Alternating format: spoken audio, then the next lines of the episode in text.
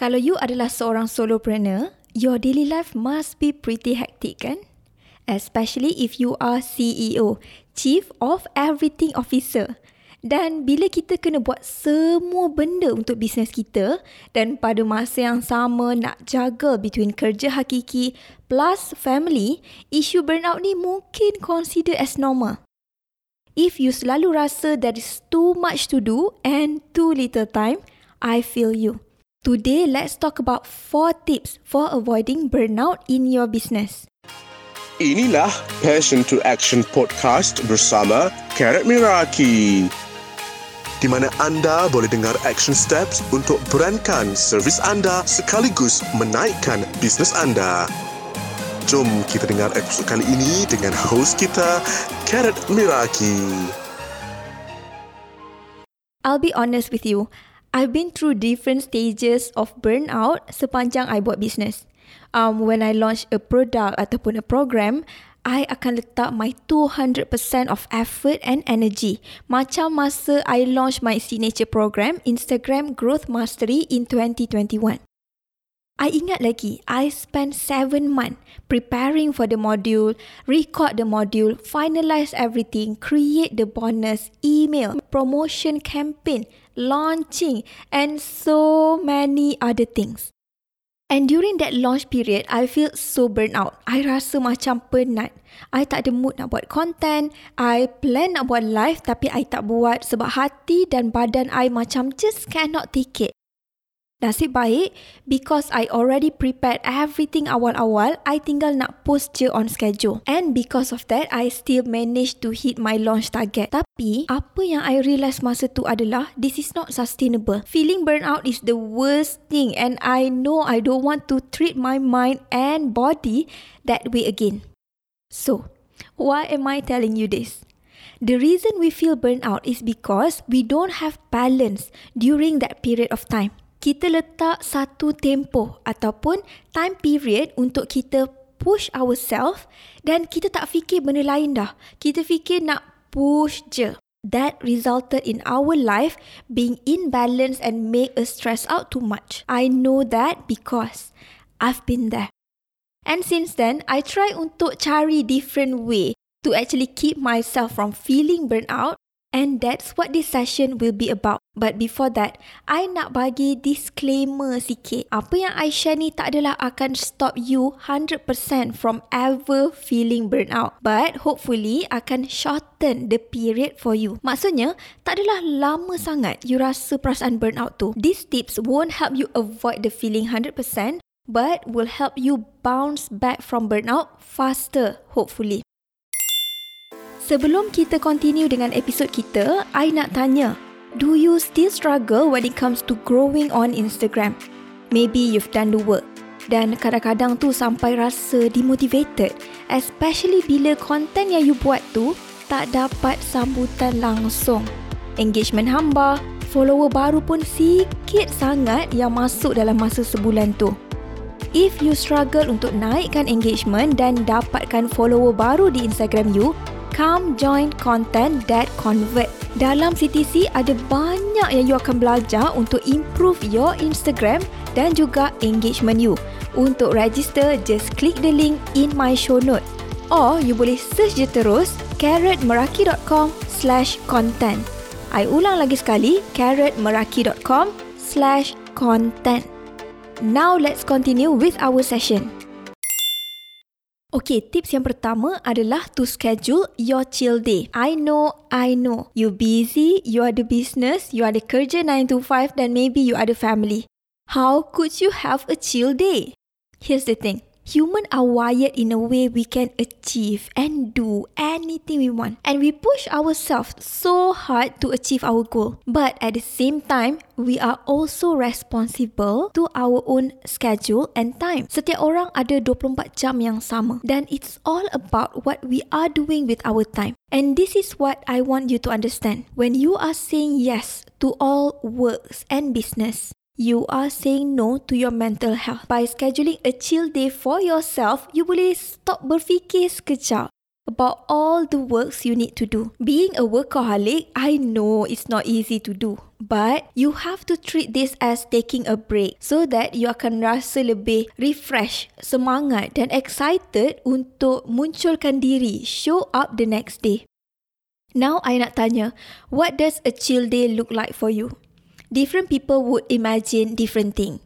Kalau you bukan tengah drive sekarang, just take a moment and close your eyes. If you are listening to this while driving, you can do this exercise later. Imagine a chill day where you don't feel stressed and just have some relaxing time. What does that look for you? I'll share some ideas for you. Adakah your chill day bermaksud you schedule a workout? You pergi fly cycle dengan kawan you dan lepas tu chill borak-borak dekat coffee shop. Ataupun maybe rehat dekat rumah and just clean your house ataupun lipat baju sambil tengok Korea and just chill. Ataupun pergi facial or spa or massage. Ataupun maybe even shopping. Different people will have different idea of this. But truth is kalau you terlalu busy you tak perlu pun spend the whole day to do this. Setengah hari pun dah okay. I suggest untuk you schedule your chill day at least dua kali sebulan. So that badan dan minda you dapat rehat dan refresh sekejap Next one, tips yang kedua adalah to switch your work scene. Tukar tempat you buat kerja. Sometimes, when we are going through same routine every day, itu akan membuatkan kita rasa macam bosan dan stuck. Macam buat benda sama je every day. Pernah tak rasa macam tu? Switching your workplace will be really helpful tau. I nak share sikit story I. Dulu-dulu, I kerja dekat rumah dan I ada macam meja untuk buat kerja. Macam home office macam tu. I feel like I was really productive dan bila bila I rasa stuck ataupun I rasa macam tak nak buat kerja, what I did was I akan bawa laptop dan I akan try untuk buat kerja kat tempat lain. Cafe ataupun sometimes co-working space. And now that I dah ada office, sometimes it's hard to be productive as I tengah belajar untuk handle my time dan juga handle staff dan sebagainya.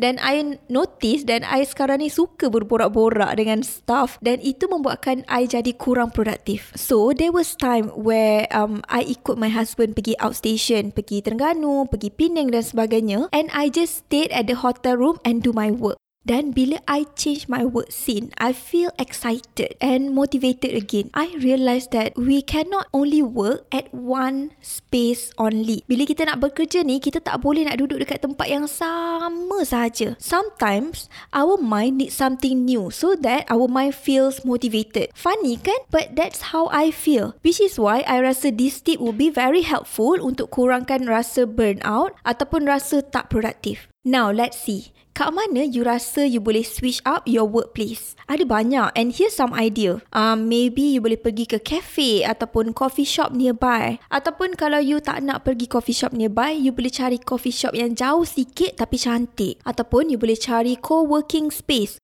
sekarang ni memang ada banyak, you just google saja co-working space near you. And ataupun kalau you rasa macam you feeling fancy, you feeling extra, ataupun take a staycation at nearby hotel. Go within your budget then just find a hotel then you tukar you punya scene, buat kerja dekat hotel sekejap, pergi dekat um, hotel lobby sekejap then just change it out and play around so that you punya mind rasa macam fresh dan energetic. I really hope you try this sebab it really refresh my mind and body while still doing the works that we need to get done. Now, tips yang seterusnya yang ketiga, create a reward system. We love gift and goodies kan? Kalau orang bagi hadiah dekat kita, kita akan rasa di appreciate. Betul tak? Kita akan rasa terharu, kita akan rasa seronok. Ada satu buku yang saya pernah baca dari Gary Chapman which is Five Love Language. Dan dalam buku ni, Gary share berkenaan lima jenis love language yang berbeza which are word of affirmation communication, uh, acts of service, quality time, gift giving dan juga physical touch. Personally, my love language is giving gift. Di mana I memang suka bagi orang hadiah untuk tunjukkan my love and appreciation. While even though maybe that's not your love language, I feel like most human would love receiving gift. Betul tak? But instead of hoping someone to give it to you, Why don't you bagi hadiah dekat diri sendiri? Whenever you achieve something yang you tak pernah capai, reward yourself. The reward can be anything dalam bentuk duit ataupun barang. Ataupun reward to eat what you want or cook your favorite food. When you reward yourself, you acknowledge your effort. Dan bila you buat macam ni, you won't feel burn out too much. Sebab your mind akan rasa macam acknowledged and appreciated and it feels motivated to keep going. Most of the time, the burnout adalah disebabkan penat, banyak sangat kerja dan didn't see or feel a clear result. Giving yourself some acknowledgement akan bantu untuk buat you semangat untuk keep going. And that's my last tip. Yang keempat, acknowledge your small win. Reward tu satu perkara, tapi kita tak naklah reward every single win, betul tak? Takkanlah dapat 10 customer je nak beli handbag. Habis duit bisnes tu nanti.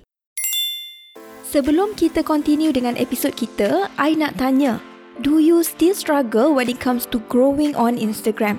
Maybe you've done the work dan kadang-kadang tu sampai rasa demotivated, especially bila konten yang you buat tu tak dapat sambutan langsung.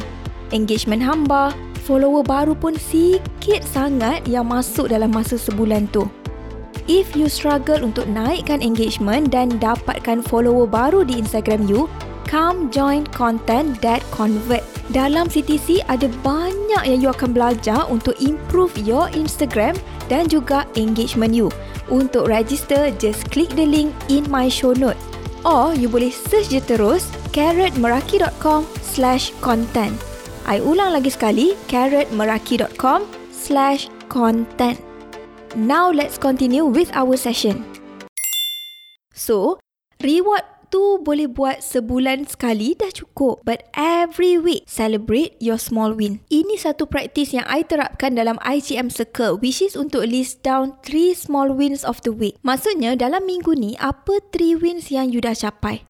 List down dan share dalam group. Win tu besar ke kecil ke tak kisah. And I nampak ada yang share as simple as mereka berjaya post everyday dalam story. Ada yang share mereka dapat testimonial daripada customer. Ada yang share mereka berjaya beli equipment baru untuk business and so on. And this show that they acknowledge themselves of their small progress every week. I sangat encourage untuk you buat exercise ni every week. Dalam group I, usually kami akan buat every Friday. But personally, I akan tulis dalam planner I every Sunday morning. The reason why this work is because most of the time, we are not aware of our accomplishment. Kita rasa macam kita tak capai apa-apa ataupun kita rasa apa yang kita buat ni standard je. Orang lain pun buat juga. Orang lain lagi power. And when you do this, you acknowledge your progress and you move forward faster with less sign of burnout. So let's recap balik. Four tips to help you avoid burnout in your business. Tips yang pertama,